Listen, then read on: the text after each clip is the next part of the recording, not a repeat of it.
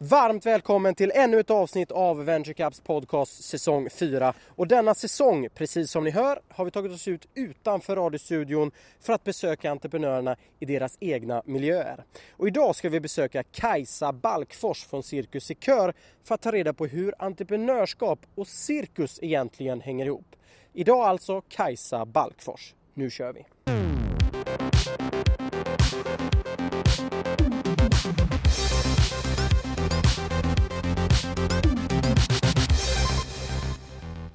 På Dans och cirkushögskolan i Stockholm sitter vi nu och om ni hör i bakgrunden så kanske det är cirkusartister som hoppar. Visst är det så Kajsa Balkfors? Ja, det kan det vara. Som håller på så här på fredagskvällen och rundar av efter föreställning. Så det är trampolin, ljud och skratt får vi leva med. Men du Kajsa Balkfors, jag har berättat lite kort bara. Entreprenören Kajsa Balkfors. Vem är du? Den stora filosofiska frågan. eh, ja, min, eh, min identitet, alltså jag är gränsöverskridare. Jag är mest, eh, jag lever i många världar. Eh, är, känner mig som entreprenör eh, för att jag är också mest bekväm i det som ännu inte är etablerat. Där finns inget rätt och fel. Det är fördelen. Så man kan skapa formerna själv. Eh, jag tycker om att lära mig och växa, samarbeta, se vad som händer när ett plus ett blir tre och förändring som spelar roll. Så att, eh, ja, ett kort svar på en komplicerad fråga om vi inte har några timmar på oss att prata om om vem Kajsa Balkfors är. Ja, precis. Men det är ett bra svar tycker jag, kort men väldigt bra svar. Men då om vi pratar entreprenörskap. Eh, det här är en entreprenörskapspodcast, vi pratar entreprenörskap och cirkus. Det är kanske inte alla som drar den kopplingen direkt, men det gör du. Ja, alltså cirkus är faktiskt den enda konstform som har etablerats entreprenöriellt. Det är de flesta, I Sverige så blev de flesta konstformer definierade på 1700-talet och vi sa vad är konst? Och sen har, inte, sen har mycket hänt inom fältet dans till exempel, eller litteratur. Och, men eh, cirkus har eh, från början med eh, gycklare och, och spelen på 1500-talet så har det hela tiden drivits på egen eh, kraft. Så till exempel i USA så har, är en av anledningarna till jord, eller järnvägsnätets etablering är cirkus branschen som behövde flytta stora mängder av människor till deras gigantiska föreställningar och då behövdes eh, järnvägar. Så de drog utvecklingen av järnvägsnätet för att kunna ta emot 10 000 besökare på samma gång. Så att man har liksom byggt upp det här med att skapa sin egen marknad eller, och sin egen eh, bransch men också innovationen och hela tiden bygga upp nya akter. Det ligger i essensen av, av cirkusen också. Det är inte, man kommer inte till den färdiga teaterlokalerna med det färdiga institutionsstödet utan det är en konstant utveckling inom konstformen. När man säger då bara entreprenörskap, om du skulle förklara det från ditt perspektiv, mm. hur skulle du förklara det? Jag tycker, så ibland är svenskan ett begränsat språk, men det finns några ord som jag tycker är fantastiska och det är entreprenörskap har ordet skapande i sig. Det är en skapande inställning, precis som ledarskap har skapande i sig och äktenskap och gemenskap och alla de bitarna, kunskap, det är någonting som man bygger. Och för mig är entreprenörskapet och det förhållningssättet, det kanske är för mig är 10% kanske 20 handlar om Eh, ekonomi och lära sig de bitarna. Det är den enkla biten. Sen är det ett förhållningssätt att eh, jag kan etablera någonting nytt. Jag kan eh, skapa nya vägar. Ehm, jag vill möjliggöra något eller jag ser någonting som jag vill förverkliga och så gör jag allt som krävs för att det ska bli. Och sen så finns det en medveten eller omedveten självklar hållbarhetstanke i att det inte att eh, jag ska kunna leva på det eller fler ska kunna göra det här. Det här ska skapa ett värde på flera plan. Att eh, vi ska kunna ge värde till med vad vi gör till människor och samhället och de som jobbar med det och syftet som vi tjänar. Så för mig är det en, eh, ett, ett, ett förhållningssätt och en inställning och sen en praktik. Ant, eh, akrobaterna har en så grundinställning att allt är möjligt. De ser ett hinder, man sätter en, en kloss här i cirkushallen och sen säger det så här, hur många olika sätt kan jag komma över den?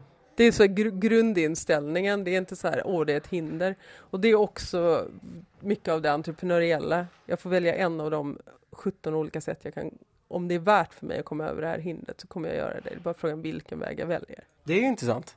Ja men de är väldigt bra, alltså cirkusdisciplinerna, alltså akrobatik är en disciplin och lindans är en disciplin. De, de är väldigt bra lärare för det har vi också använt när vi har byggt upp Cirkus i kör till, till att eh, hitta hur kan vi praktisera, vi som är kontorsakrobater, som kanske är de som man ser som de så praktiska entreprenörerna.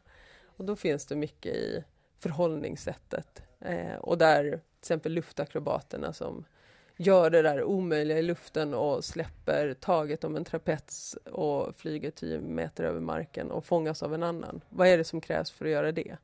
För det gör ju vi som entreprenörer och människor också. Och då är det absolut kontroll över sin egen kropp, men det som gör att det är möjligt är tillit. Och de vet att tillit är något som man erövrar igen och igen och igen. Att det inte är någonting som är konstant. Och vet vi om det som eh, kontorsakrobater eller människor också så blir eh, för, och för om man inte kan bygga upp en tillitssfär så kan man inte heller vara innovation, innovativ. Behöver man ha kontroll över allt så finns det en begränsning för hur mycket man kan uppnå. Så då måste man lära sig att etablera tillit och hur det funkar och praktisera det. Så att de kommer hela tiden som, som läromästare på de här dimensionerna vi behöver vara bra på. Du återkommer hela tiden och drar referenser till cirkus, just cirkus eh, och vi pratade om ak akrobatik och eh, de här bitarna. Och, och cirkus i kör har du varit med, du, du sa innan vi startade intervjun att du var co-founder av, av eh, Cirkus i kör. Berätta, hur började den resan? Ja, jag tror att den är, det, det började 95 eller egentligen lite tidigare när Tilde Björfors som är den konstnärliga grundaren och, och ursprungsentreprenören bakom Sikör var i Paris eh, som skådespelare och, men upptäckte nycirkusen som, eh, eh, som man kan kalla den här nya formen fast det, egentligen är det att cirkusen utvecklas ju hela tiden. Men då var det att eh, olika konstformer och cirkusartister som inte var uppfödda i det. Annars är traditionell cirkus mycket det. Att man är uppfödd i det. Men de slog sig ihop för de ville göra föreställningar tillsammans och skapa mer än akt, akt, akt. Utan någonting som skapade mer för publiken. Men de vill också förändra samhället och vara del av det. Och det här med att kunna, den här känslan av att alltid. Nu är det lite montering ja, av, eh, av eh, hissar och liftar. Det är sånt som man vänjer sig vid som bakgrundsljud. Jo, men de eh, då var också känslan, men behövs den här inställningen av att allt är möjligt någonstans så är det i Sverige. Som kan vara ganska stelt och rigitt och väldigt så här eh, all heder till ingenjörer, men ganska ingenjöriellt. Att eh, nu gör vi en plan och så gör vi det och så ganska rationellt land och vi behövde lite mer av allt är möjligt känslan så att då kom tanken att nu ska vi etablera det här i Sverige för då fanns inte nycirkus som fält. Och, och sen så tog det massa, massa resor där men 95 så, så gjorde ett gäng den första föreställningen. Och eh, då, redan då, från början, så var det sådär, vi ska, vi ska skapa en ny cirkus i Sverige och vi ska använda konst och pedagogik. Och vi ska göra det tillgängligt för allt och alla och vi ska sätta Sverige på cirkusens världskarta och vi ska sätta nycirkusen på Sveriges karta. Så det var, och vi ska förändra världen genom nycirkus, det var visionen. Och då fanns det ganska mycket att göra för det fanns ingenting. så, då, så det är så här, och vi ska skapa våra egna jobb. Det var också grundinställningen. Så då, då började allt på en gång. Göra föreställning, men för att kunna repetera behöver man hallar och träna i. Och då gjorde de utbyte med skolor och var i gympasalarna och repeterade, tog över idrottslektionerna i utbyte. Vilket ledde till eh, Cirkus i skolan som nu har, har jobbat med över 350 000 barn och unga i Sverige. Och, och förändrat hur man, hur man jobbar med idrott och estetiska läroprocesser. Men det började också från så behovet av, av träna men också inställningen att alla ska kunna göra det här.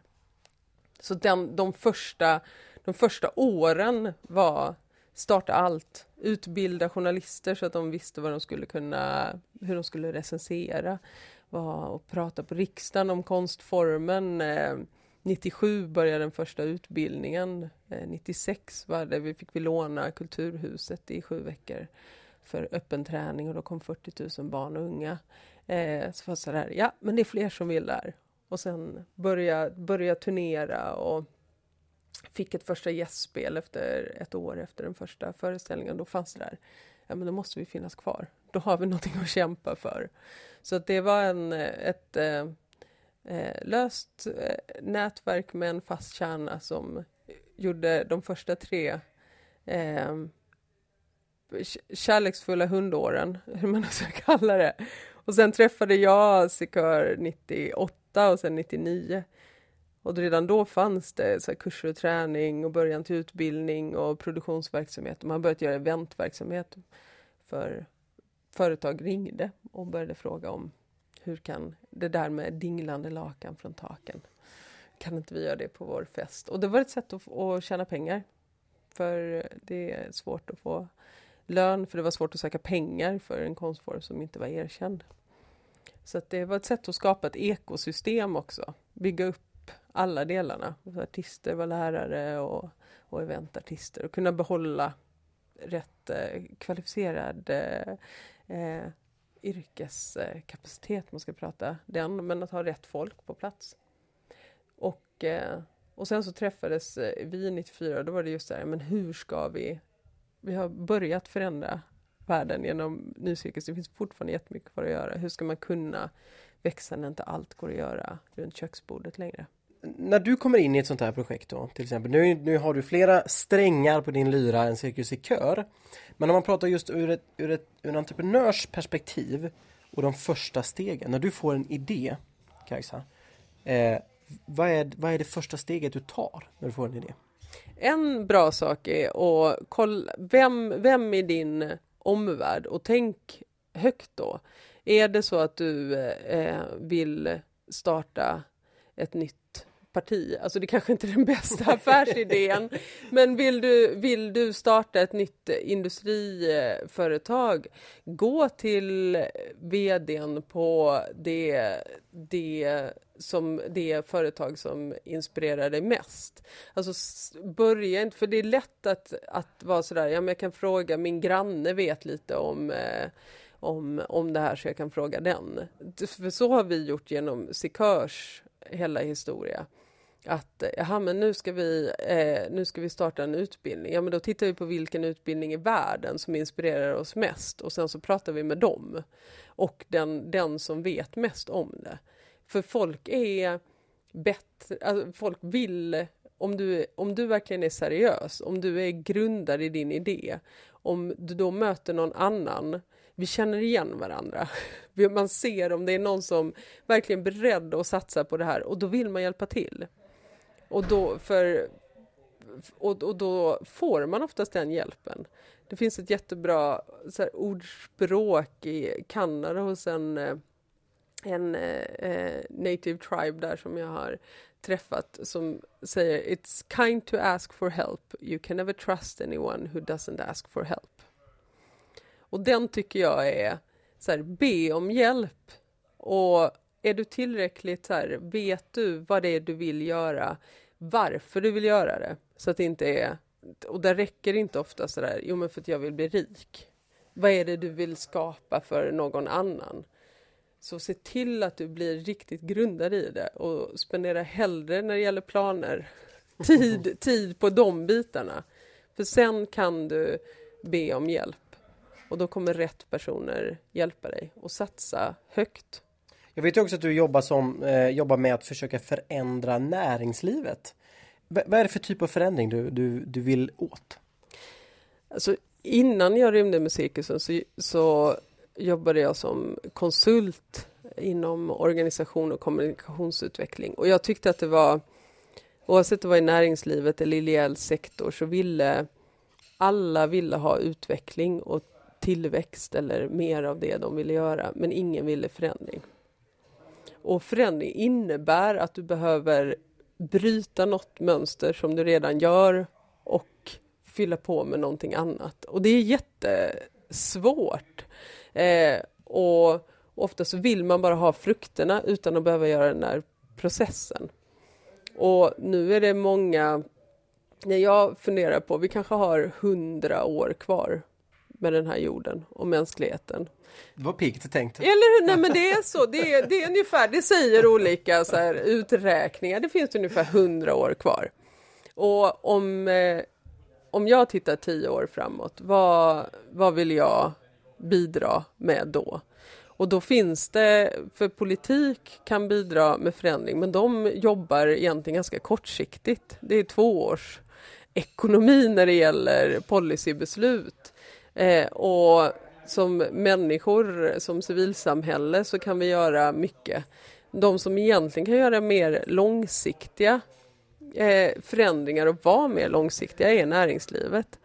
Och sen uppfattar jag att eh, fått många frågor från näringslivet. Ja, men hur gör ni då som kan eh, kan få folks engagemang på det här sättet och hur kan ni vi, vi till exempel gör helt nya föreställningar som ingen har sett eh, och ett år, eh, alltså när man har premiär så har vi sålt den ett och ett halvt år framåt. Någonting som någon in, inte har sett. Så det är egentligen är man mer, har mer kunskap om hur gör vi en skarp innovationsprocess och säljer något som inte är klart. Och då behöver, då behöver man annan eh, ett annat förhållningssätt och man behöver att företag också, alla företag kan vara värdebaserade, alltså mer än vinstdrivande. Att vara värdedrivande. Vi skapar vinst till våra ägare och, men vi skapar värde till vår publik eller våra kunder och de vi samarbetar med och till människor runt omkring och hur kan man då jobba? Och de flesta företag lever, eller vi lever i en komplex värld och komplexitet kräver också gränsöverskridande samarbete. Det går inte att lösa komplexa frågor med mera experter. För det finns en koppling mellan orsak och verkan som vi inte kan räkna ut. Och då behöver man vara mer bekväm och ha ett annat ledarskap och ett annat sätt att arbeta på. Och det finns sätt att jobba på det på. Men om, om vi i företag blir eh, frustrerade över att vi inte kan styra marknaden eller miljön eller de sakerna, kunderna och hur vi lever globalt. Eh, då, då kommer vi att försöka behålla status quo. Då kommer man inte kunna lyckas långsiktigt och då är medvetet företagande ett sätt att nå längre. Och det vill jag hjälpa företag och göra den omställningen så att de faktiskt kan växa långsiktigt och skapa värde till sig själva och andra. Vi sitter här på, på Dans och cirkushögskolan i Stockholm. Det skramlar i bakgrunden, de håller på och bygger här ute. Och vi har suttit och pratat om förändring. Och jag tänker, ska man till en förändring så känns det som att man också måste ta en hel del risker. Ja, både inre och yttre risker. Människan, det vet vi, människan runt om i världen, vi har ungefär samma rädslor allihopa. Vi är rädda för det okända och vi är rädda för döden och vi är rädda för misslyckande. Och risker, en, de flesta risker som vi är rädda för är ju att vi ska hamna där i det här okända eller att vi ska misslyckas. Och ska man skapa någonting nytt eller förändra så kommer det per definition gå in i det okända. Och om du inte misslyckas så kommer du inte lyckas. Så du behöver kunna kunna lära dig ett förhållningssätt till risker. Och jag och Erik Wetter och Emma Stenström på Handelshögskolan så har vi gjort en eh, kurs med cirkusartister och handelsstudenter, masterstudenter på Handels, och då, där, som vi har parat ihop i en gemensam kurs. Och de har fått prata om risker.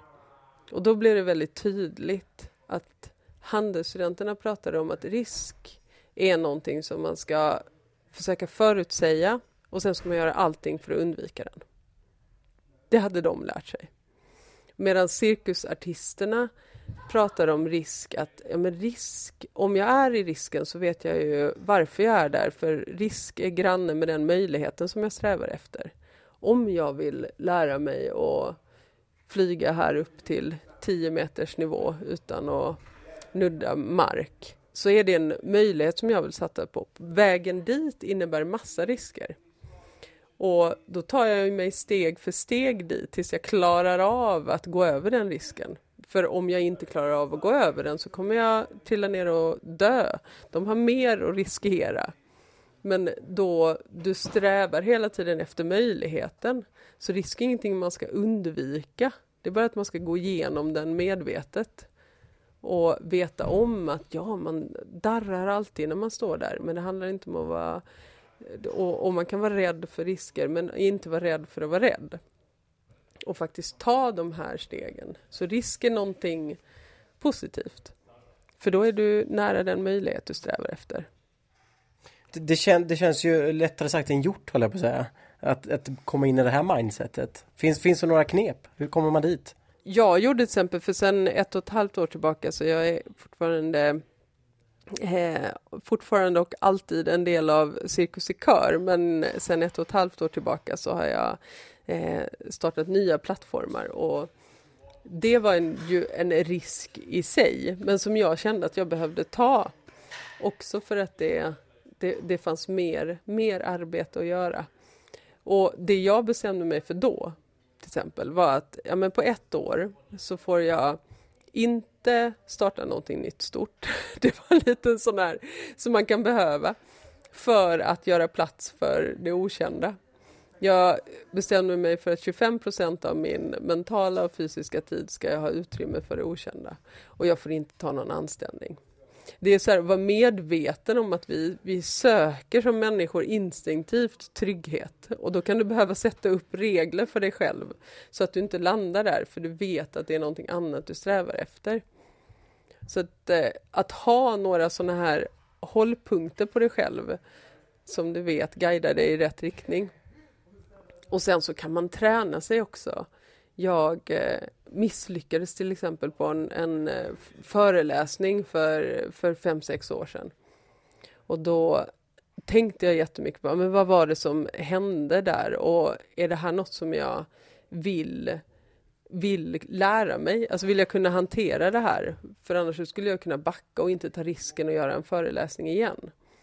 Men då pratade jag med några av clownerna eh, och så tog vi in dem som coacher till oss ledare i ett halvår, för de håller hela tiden på med det är så treåriga clownskolor där man hela tiden praktiserar där misslyckande, hur vänder jag det till ett lyckande? Hur kan jag göra i stunden? Hur kan jag göra lång, långsiktigt och har praktiker för det. Och de är fantastiska mentorer i att träna upp det. Och allting som vi, allt som vi gör blir det mer av allt som du praktiserar, det, det vi praktiserar blir det mer av. Så om vi inte praktiserar att, att eh, låta oss göra misslyckanden till lyckande, om vi inte tar risker för möjligheter, då, då blir det inte mer av det. Så man måste träna den muskeln, precis som alla andra muskler. Vi, vi pratade ju här om, om att eh, våga ta risker och sådär. Vi har varit inne på det lite grann, men finns det några Finns det några tips för, att, för hur man ska våga mer? Våga mer? Jag tror att det, det handlar ju också om, om eh, medvetenhet. Om du vet vad din, när man pratar om komfortzon, eh, att våga mer är att vara utanför din komfortzon. Och vad är det, och den ser ju olika ut för alla personer. Jag är till exempel, jag, jag är inte rädd för att prata inför tusen människor. Men jag kan tycka att det är svårt i, i andra sam alltså, alltså, saker som andra tycker är jättelätta kan jag vara jätterädd för. Så man har ju olika typ och, och det är bra att veta var, var ens rädslor finns. Eh, och då veta, ja, men hur kan jag, då kan man börja göra en plan för hur ska jag träna den här muskeln. Så man kan hitta olika små knep och, och ta de här riskerna. Och be om hjälp är fantastiskt. Träna dig på att be om hjälp. Om, om det lilla till det stora.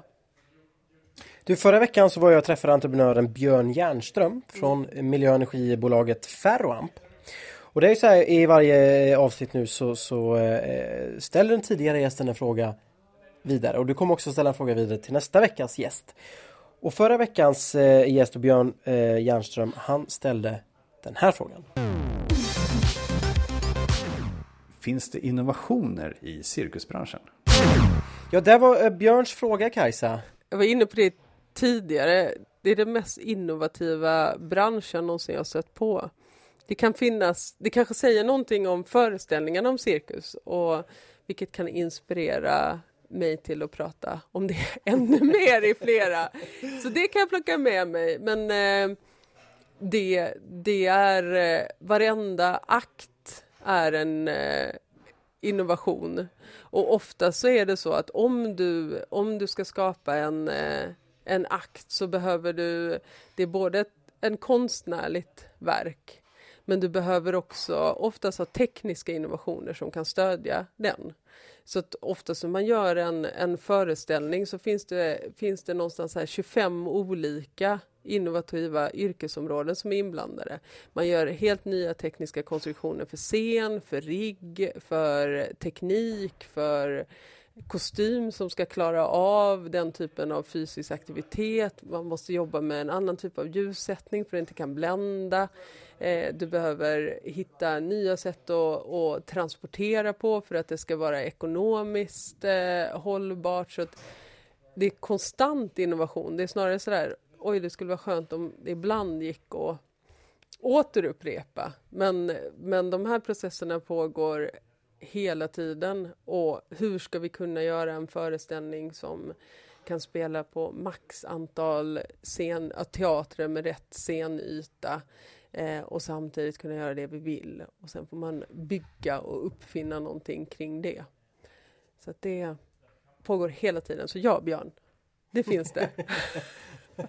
Minst sagt då, får man ändå säga. Ja, verkligen. Jag lär mig jättemycket av det och transfererar en del av eh, Eftersom det pågår så mycket innovativa processer så lär man sig väldigt mycket om hur den ser ut och hur man då kan planera och strukturera för att också kunna skörda frukterna av det och kunna ha en produktionsprocess och försäljningsprocess parallellt.